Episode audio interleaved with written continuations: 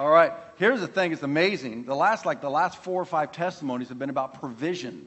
And here's another one. Chris, what has the Lord done for you this year? I can't believe you're making me follow that. Yeah, I know. Me too. I got to follow you. So, so why don't you bring it down a notch and help me Okay. out? All right, thanks. um, so for me, um, I got let I got laid off in January from my job. Oh, great. That's Um, the month we were fasting. Yes. Isn't that nice? Yeah. So the, the a few months before that, I started looking for jobs, and um, honestly, I got no no hits really last year, very few. Um, and then the Sunday before I got laid off is when it really clicked for me the, the difference between hope and faith. Um, and, and I just really, it really just changed my whole outlook.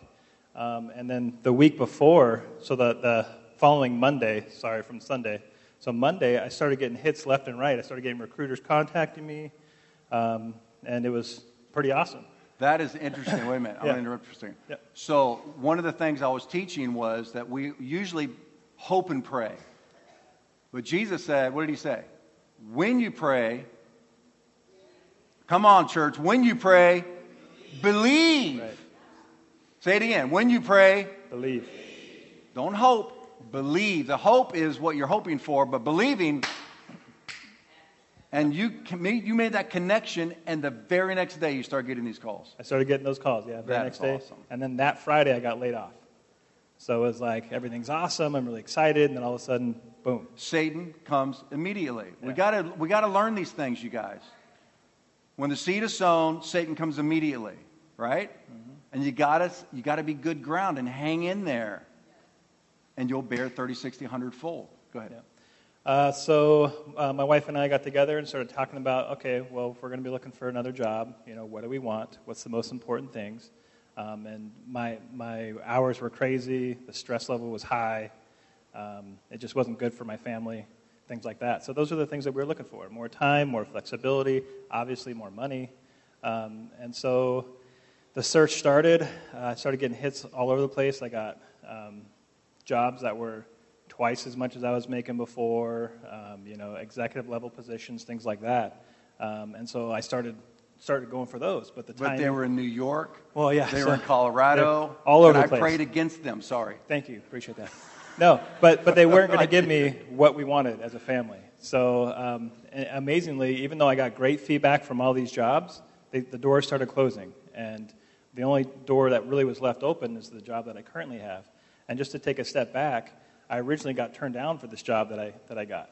Uh, they said I was overqualified. They weren't going to be able to pay me enough. They weren't going to be able to keep me, you know, excited and, and working there. Um, and I just felt compelled by the Spirit to send an email back saying, because I just felt like something was wrong. You know, that I was like, this isn't right. I have to reply. So I sent like a three paragraph uh, essay and explained why I was perfect for the job. Anyways, long story short, uh, more money, better time with, you know, more time with my family, better hours, perfect. Everything's awesome. Woo! Awesome. Awesome, awesome, awesome. Very, very cool. I am uh, really looking forward to laying this word into our hearts today. I love Easter season because we get to turn away from peripheral, secondary things and look straight at Jesus. He's the beginning, the middle, and the end. And so let us just drill down and focus on Him. I sent you a letter this week. Yeah. Oh, middle school. Middle school, you're out. Thanks, Mark. Um, now I forget what I was going to say. So let's pray and, and let's sincerely ask the Holy Spirit to reveal Jesus to us all over again or in a deeper way than we have right now. Jesus, we love you. Holy Spirit, we are asking you and expecting for you to reveal Jesus to us. We know you don't you would not leave us spiritually blind because that's not who you are. You are the revealer of Jesus. So Holy Spirit, reveal Jesus to our hearts this morning. Don't let these words just be words. Let them be a voice in my voice that touches our hearts, the voice of God. In Jesus' name. I want to ask you a question this morning as I open today's message. How do you know that someone is your friend? How do you know someone's your friend? I want you to answer me. This isn't rhetorical. How do you know if someone's truly your friend? Just say some things. They listen to you. They pray with you. Consistency. They're there in the hard times. They, they fight with you. And for you. They're not judgmental. They tell you the truth. What's that? They would die for you. Now, you know where I'm headed, and you just stole my, my punchline as though I could hide it anyway. It's like, oh, Jesus died first? I didn't know that. A true friend, friend is if they are truly there for you. See, you can say you're my friend, but we really don't know that, do we? Until our friendship is tested. How many of you ever had a friendship tested and then you found out they truly weren't your friend? Just raise your hand. Come on. Yeah. That hurts, doesn't it? That, that hurts. I remember one time uh, when I was pastoring in East County, something tragic happened uh, in my life. And social norms said that I was supposed to do a certain thing. But God told me to do just the opposite. You ever been there? And literally, my world was cut right down the middle. Our church was about a thousand plus people, and it was like half the church thought I should. They were shooting on me. I should go that. I should do this. The other half was saying you shouldn't. The pastoral staff was down the middle. My personal family, mom, dad, brothers, sisters, right down the middle, getting phone calls. You need to do this. It's the right thing to do. Others saying, don't do that. You need to do this. I was worn to a nub with anxiety about what the heck I should do. And the Lord told me what to do, and I knew that half my world was going to think I was a very irresponsible, mean, bad person for not obeying social norms. And the Lord said to me, Your world is on fire, and you can do nothing about it. But when it's over, you'll know who your true friends are. And what shocked me was those who were not my friends when it was all said and done, and those who were my friends. It was amazing that some things that some people and I didn't agree on certain things, with this politics, with theology, whatever, and you just think, you know, we just don't gel. After you go through the fire, it's amazing how they were able to recognize, well, one, my heart and my intentions. They just believed in me. And majors and minors were shaken out and separated. And then those that you think are going to stick with you through thick and thin are calling you jerk on the way out the door. Anybody ever experienced what I'm talking about? Something like that. Yeah. So so, how do you know someone's your true friend? Let me ask you another question. What would you do for a friend? What would you do for a friend?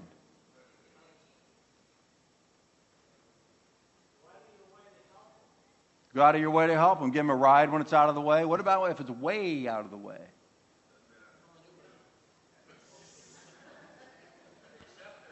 How about giving, how about loaning them money? All right. How about loaning them money and you know you're never going to get it back? Okay. How much? Where, where's the line?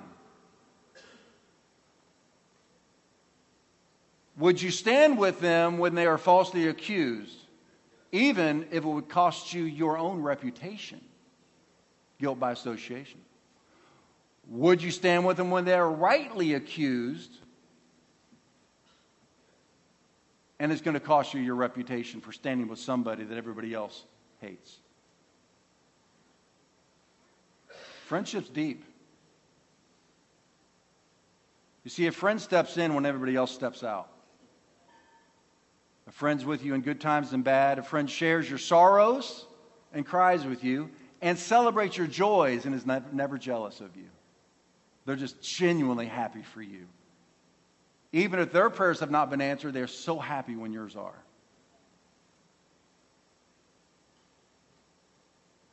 I went to a workshop. Well, I did a workshop this last week. I was doing a social media workshop. And I had four high school teenagers that were on my working with me on the panel. And I asked them, How many friends do you have on Instagram? Oh, 2,000, 1,500, 2,500. Yeah, and I'm sure every one of them would take a bullet for you. You guys are tight, I'm sure. You know, I don't know if you remember this movie, um, Tombstone, based on a true story. Wyatt Earp, Doc Holliday. Wyatt Earp, righteous lawman. Wyatt, and Doc Holliday, a notorious gunslinging criminal.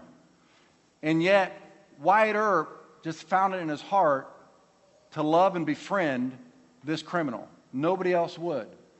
And he even, he even risked his life. He walked out in the middle of a creek and took on an entire gang protecting his guys who were, who were, who were trapped on the other side of the bank. And Doc Holliday, dying of tuberculosis, joined him to wipe out this gang. And, and he just, he loved Earp so much because he believed in him. Their friendship was so deep. Here's a quick scene, about a minute long, right after this shootout in the river where this righteous Wyatt Earp risked his life to save his men, including this notorious criminal, Doc Holliday. Listen to what Doc Holliday says about Wyatt Earp. Did you ever see anything like that before? Hell, I ain't never even heard of anything like that. Nothing. Where is he? Down by the creek, walking on water.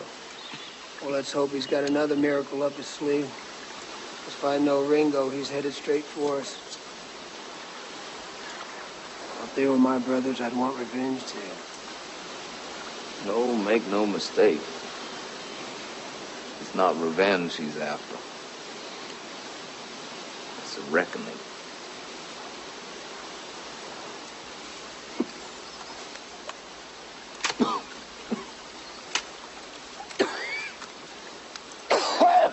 Doc, sorry to be in bed. What the hell are you doing this for anyway? Wyatt Earp is my friend. Hell, I got lots of friends. I don't. I just love that scene. You know who it reminds me of? Pastor Mark.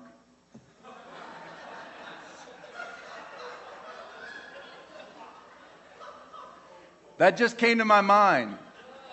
Because listen, if you ever heard Mark's testimony, it's amazing. He hated Christians, but he went to this Bible study and he cussed and he smoked and he hated Christians so much they made him sit in the kitchen while they had Bible study.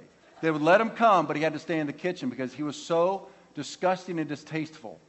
Finally, the wives of the guys running the Bible study said, If Mark keeps coming, we're not coming. And they said, No, he's coming. And we're keeping this Bible study because that's what Jesus would do. And one day, Mark says he was driving to his Bible study, and this overwhelming feeling came over him, and all of a sudden he realized what it was. He said, I love those guys. I really, really love them because they befriended me when nobody else would. And he came into the Bible study and he said, Guys, I had this amazing revelation on the way here tonight. He said, I really love you guys. And they said, We really love you too.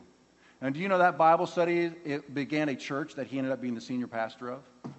Isn't that awesome?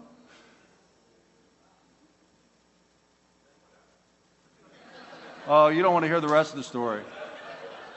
Why do, why do you think he's here? Yeah, they shipped him to the United States. You see, not all friendships are the same. Some are deeper than others. You got to wait and see what you go through and if you're truly there for one another. Let me ask you this How far would you go for a stranger? Would you give your life for a stranger? What about a criminal, a known criminal like this? What about a sworn enemy? Somebody who has despitefully used you, mistreated you, manipulated you, lied about you, offended you, offended your wife, offended your children, stole a job from you. An actual enemy, someone who hates your guts and someone that you hate when you think about them. Would you die for them? Look at the book, of Romans says, Romans 5. When we were utterly helpless, Christ came at just the right time and died for us sinners. Now, most people would be willing to die for an upright person, though someone might perhaps be willing to die for a person who's especially good. But God, everybody say, but God. But God showed his great love for us by sending Christ to die for us when we were still sinners. And since we have been made right in God's sight by the blood of Christ, he will certainly save us from God's condemnation. For since our friendship with God was restored by the death of his son while we were still while we were still enemies. Wow. We will certainly be saved through the life of his son. So now we can rejoice in our wonderful new relationship with God because our, our Lord Jesus Christ has made us friends with God. I think this is the greatest picture of friendship in the history of the world. This picture about to come up here.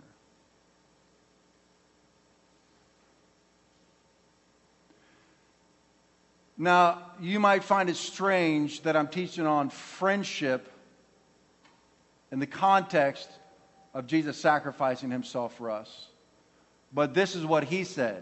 He says this in John, 13, John 15 There is no greater love than to lay down one's life for one's friends. He even did it for those who were driving the nails into his hands and his feet.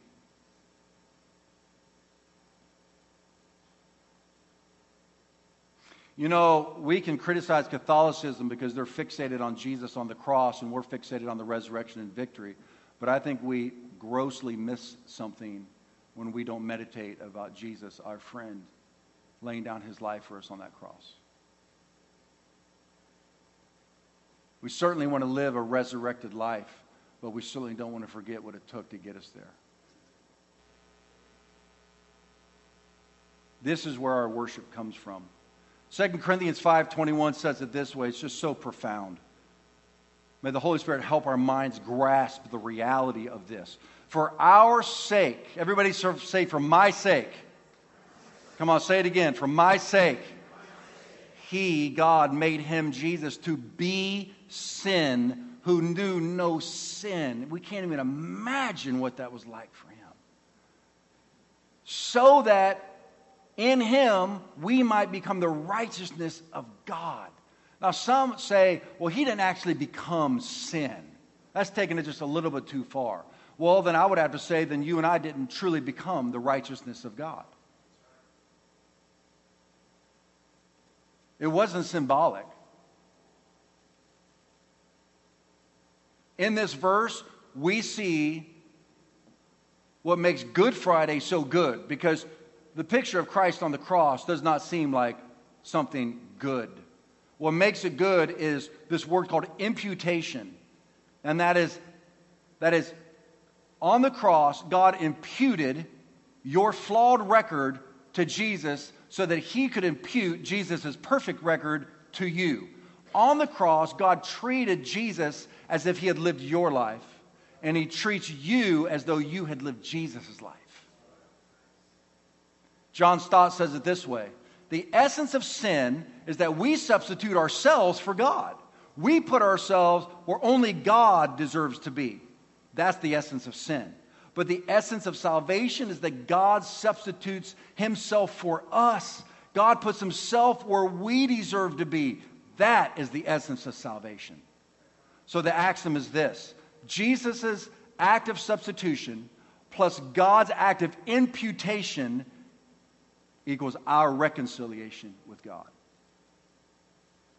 And the way to receive this grace is to not just believe it happened, but believe it happened for you personally and receive the payment personally from your friend, capital F, Jesus Christ, the Son of God. Now, you may think that, again, that this is kind of strange putting what he did into the context of friendship, but that's what he calls it the act of a friend. And I love this essence of friendship. Uh, for me, I think friendship is the deepest love there is. Even couples who've been married for like 100 years, like Gary and Kathy Mancini here, they've known each other since kindergarten. They've been married. How many years you guys been married? 46 years. I guarantee, yeah, amen. I guarantee you they would tell you that the core, the essence of their, of their marriage is a friendship. After all the butterflies are gone and all the infatuation is gone, what do you have? your life partners, you're walking together through thick and thin, and you do it for 46 years, you are friends. Jesus called Abraham his friend.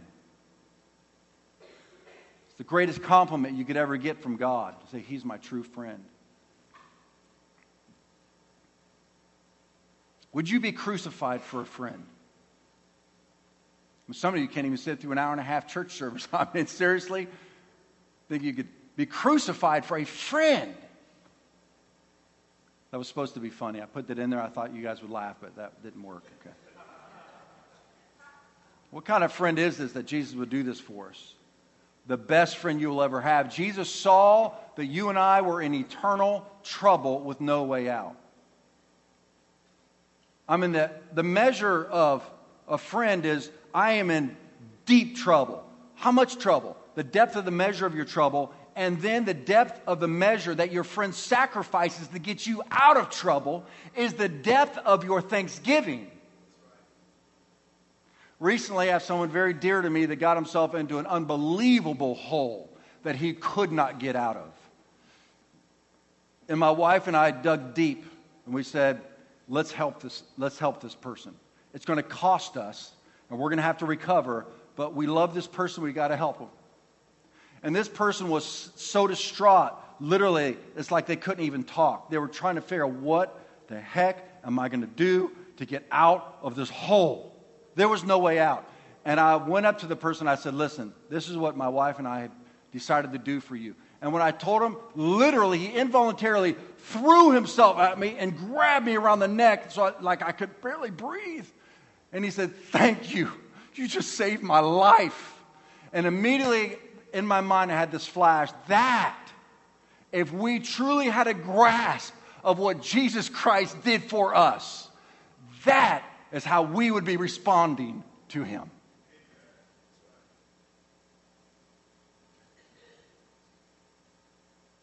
What would you do for a friend? Would you give a kidney? Would you give a lung? Blood transfusion? Could you imagine President Trump giving a kidney for Nancy Pelosi? Can you imagine Al Sharpton giving a blood transfusion to a member of the KKK? You say, well, that, that's kind of weird and extreme. Hey, that is shallow compared to what Jesus did for you and me. We got to get a hold of this thing that we call salvation. And who did it for us? The spotless, sinless Son of God. Traded places with you, Al? Can you believe that?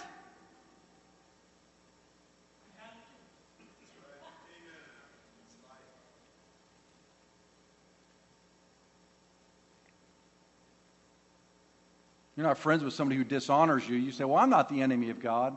Well, the Bible says that they that are friends of the world are enemies with God. James even writes to the Christian church. He says, Because you love the world and you you live in habitual sin, even after you're saved, you've become God's enemy. In other words, there's some people who purposely want to hurt God. Then there's people like maybe a teenager in the home that is just rebelling against the parents and want to go their own way. That independence is like there's a, it's like there's animosity between you and them. That's what he's saying, that we're enemies with God. We want our independence. We don't want to submit to God. We don't want anybody to tell us what to do. That's why the universe told us what to do. The universe made this happen. Well, you see, we still want to believe that there's something supernatural out there, but we don't want to personalize it because then we'll be responsible to obey Him. And so we make it all kind of loosey goosey and new agey so that it's not personal. But here's what I want to say. Or wait, and some, sometimes what we say is this either sin doesn't exist, the concept is just in your own mind, or it's really not that big of a deal. Or it is that big of a deal, but we try to pass the buck because we don't want that stink on us, right? The Adam syndrome. The woman you gave me. You got to get that guilt off of us and get it on somebody else. I didn't do it. The kid's running through the house. You something break. Who knocked that over? Not me. Not me. Not me. It's like somebody knocked it over, huh? Not me. It's like, isn't that amazing? Those darn invisible mice that keep running through the house and breaking everything. Here's what I want to say to us today, family of God. Unless we understand the grossness of our sin, we will not understand the greatness of God's mercy. If we're trying to get the stank off of us and we come up with this theology and this New Age concepts that sin doesn't exist, sin's not real, sin's not a big deal. Oh, really? Well, if it wasn't such a big deal, somebody should have told God because he slaughtered his son on the cross to set us free from the penalty of sin. That's a pretty big payment for a small deal.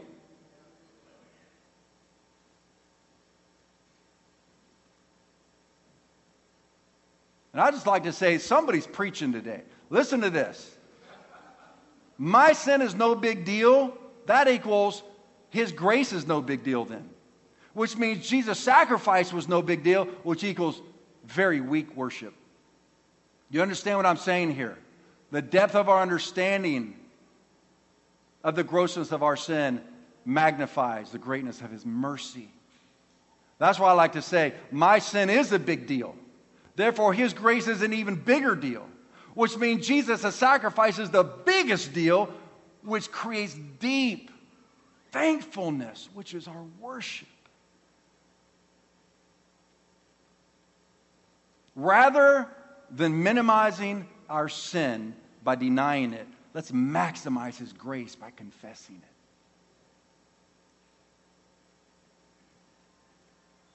Don't be afraid. Oh, I like that. That was heaven. That was heaven affirming me as I preach. I want to read. Now, some of you here today may feel like maybe you've sinned so badly that you're kind of like on God's B plan. Let me tell you something there's no B plan with God, God has an A plan. He keeps restoring you. His mercies are brand new every morning. Don't let the devil tell you you're on God's B plan. He's on God's F plan. And he's just trying to pull you down with him because he's a liar. The truth is, no matter what you have done, Jesus' blood is enough. And your faith in Jesus' blood equals forgiveness and the joy of God's presence every single time. Now, listen, I'm going to read a whole psalm to you this morning. Just fasten in because we're going to actually read the Bible this morning, an entire psalm. And it's a psalm King David, the greatest king Israel ever had, wrote a song that he wrote after he committed adultery and first degree murder to cover up his adultery from one of his own soldiers. His soldiers are out fighting a battle. David stayed home instead of going out with the, with, the, with the army like the king's supposed to.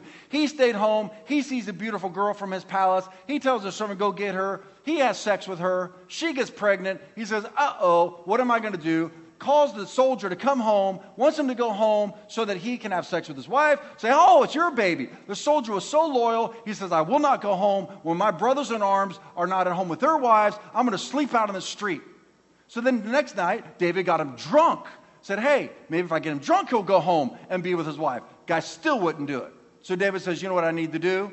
I need to send him out on the front lines, tell the captain, tell everybody to pull back, and make sure he is killed. And he did it. This is the man after God's own heart. You see, we're all the same. We're a mixture of sinful desires and gratifications and holy desires and a pursuit for Jesus. We're all a mixed bag. Thank God for God's mercy. Can you say, Thank God for God's mercy? Just go ahead and say it right now because I know you're ready to pop. you got to say it. So he thinks he got away with it, and then the prophet comes in and busts David, and David writes this song. How happy and fulfilled are those whose rebellion has been forgiven, those whose sins are covered by the blood. How blessed and relieved are those who, who have confessed their corruption to God. For he wipes their slates clean and removes hypocrisy from their hearts. Before I confessed my sins, I kept it all inside. My dishonesty devastated my inner life, causing my life to be filled with frustration and irrepressible anguish and misery. Anybody ever felt that before? See, here, here's the, here's the um, quandary with giving your life to Jesus. Before you come to Christ, you really have no conviction.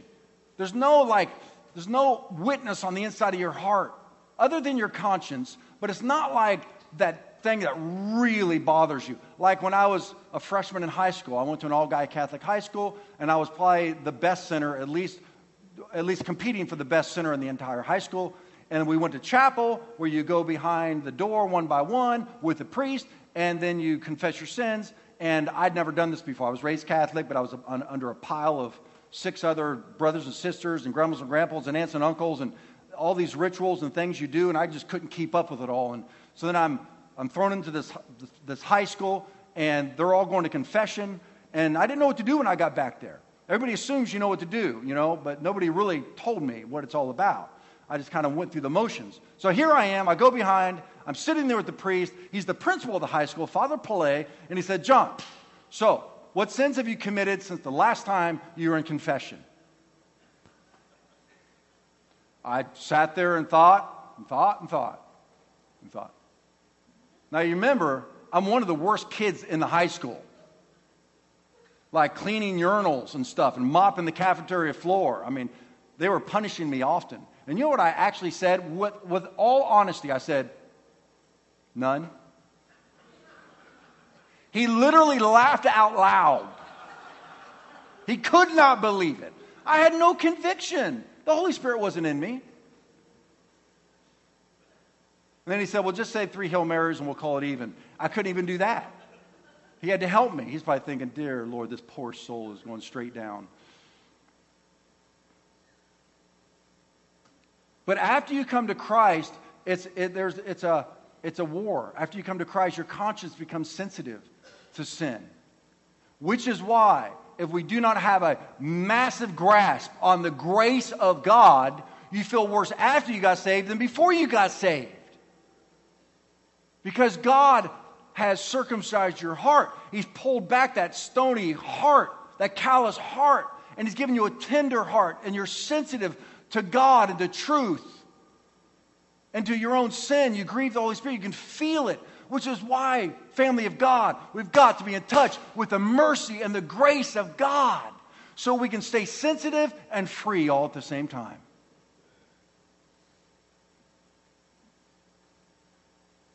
Let's keep reading. The pain never left let up, for your hand of conviction was heavy on my heart. What a gift that God would press down on us until we confess it and get it out of us. Confession cleanses the soul. Denial doesn't. Look, you can say you don't smell, but everybody around you knows you do.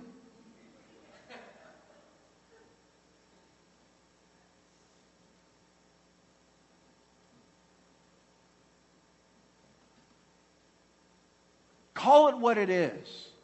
When I confess my sins to God, I don't do a general thing. I say, This is exactly what I did. This is what I said. This is what I thought. It's not like a news flash in heaven when you tell them.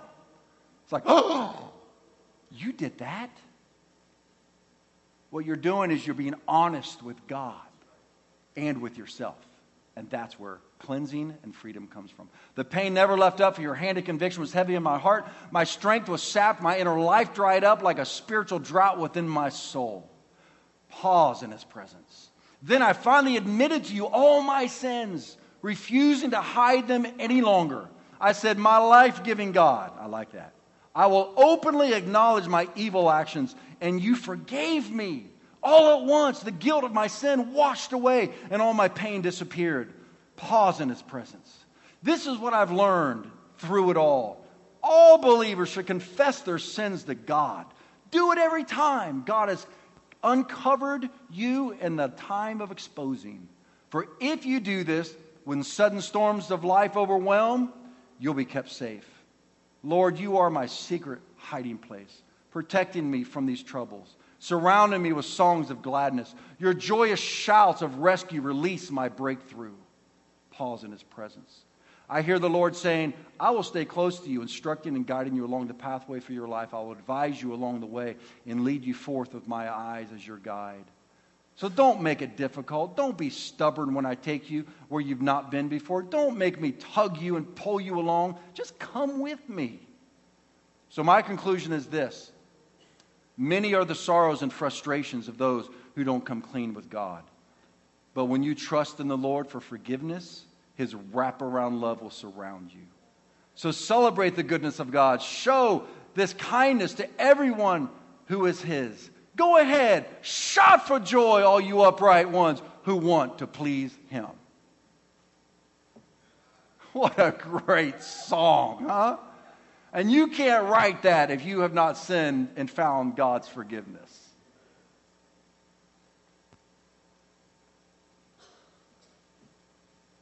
Now, in closing, I want to go one step deeper with this. Early on in my walk with the Lord, even though I knew His forgiveness, even though I could teach on His forgiveness, even though I would confess my sins, there was still something deep down inside of me I could not articulate, I could not define it, that put up this kind of like a, like a steel wall almost, to where I just could not tangibly connect with God. I felt myself pushing and performing. I, felt my, I found myself, even though I confessed my sins, still feeling dirty and awful. Even after I would confess and I would walk away, uh, it's kind of like when you get your car worked on and then they take the old broken part out and they show it to you. It's kind of like you, you take that part with you and just throw it back in the engine. You don't do that. You leave that nasty, dirty part right there in the mechanics. But I was having such, such trouble. You know what it was? It was, it was the emotions of the sin. It was the emotions of the dirt.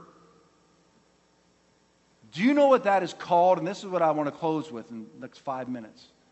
Some of you are going to get delivered in the next five minutes because I had to fight for this, and now I know what it's called, and I want to tell you about it, and we're going to break it today.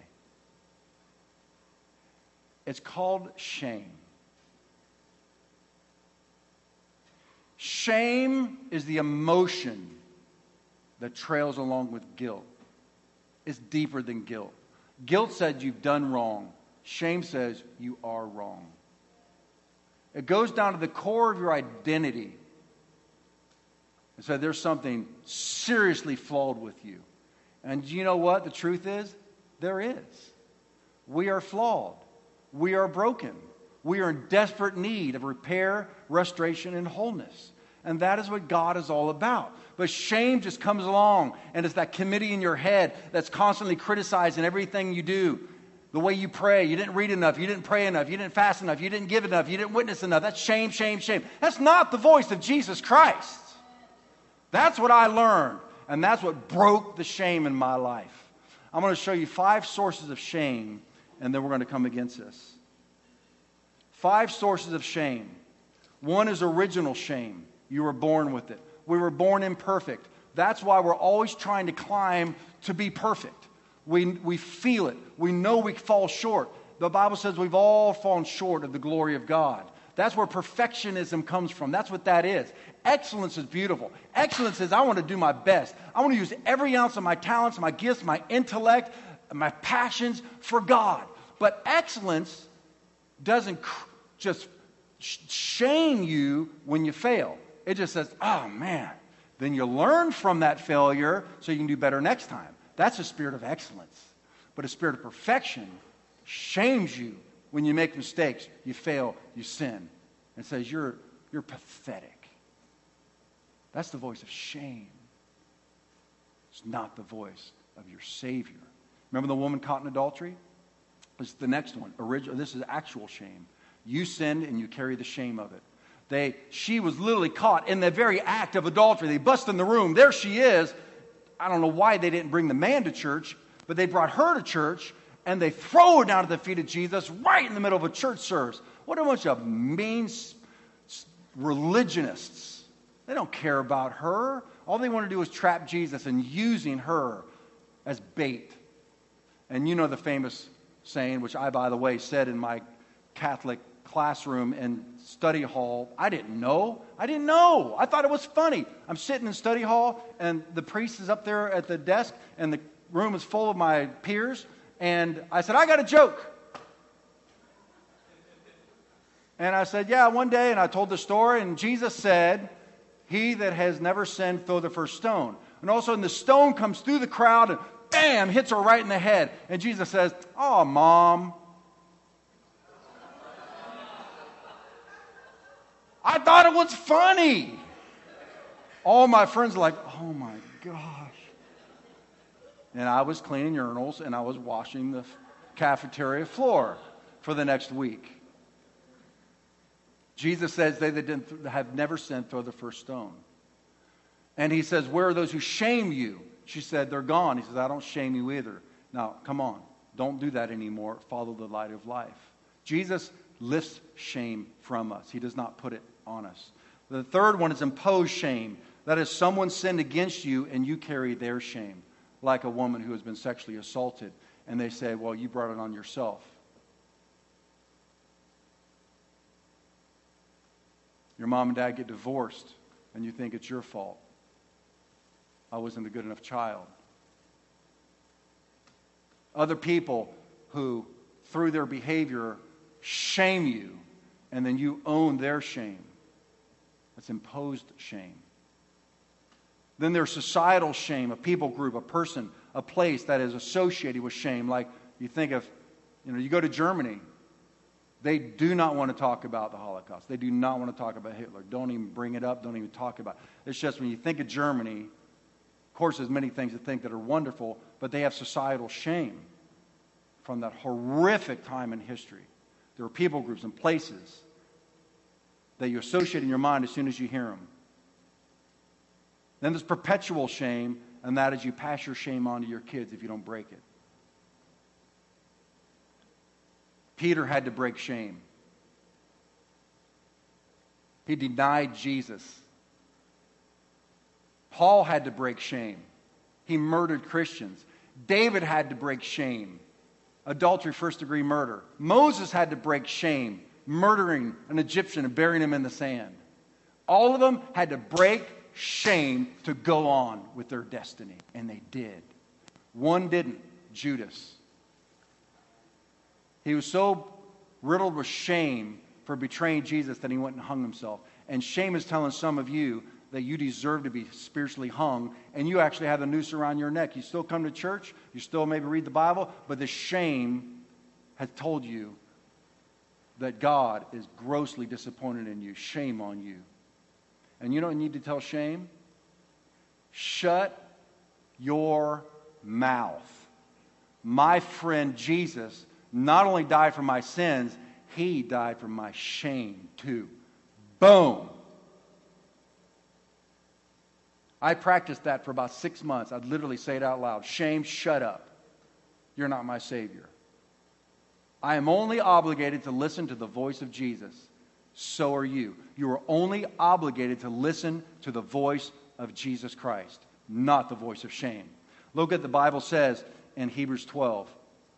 Therefore, since we are surrounded by such a great a cloud of witnesses, let us throw off everything that hinders and the sin that so easily entangles. Joshua, come on up. And let us run with perseverance the race that is marked before us, fixing our eyes on Jesus, the pioneer and perfecter of faith. For the joy set before him, he endured the cross, scorning its shame, and sat down at the right hand of the throne of God. Jesus experienced societal shame. They called him a they called him an illegitimate child because he was born out of wedlock. They said he was demon possessed, a deceiver of the people. They spit on him, they beat him, they whipped him, they crucified him. They hung, they hung him naked at the crossroads, like front and Broadway downtown, right there for everybody to see. The Son of God bore societal shame for you and I. And you know what the word scorn means? He spit on it. He ignored it. He thought of it as nothing, not even, not even enough to give it his attention for the joy that you and I would be his one day.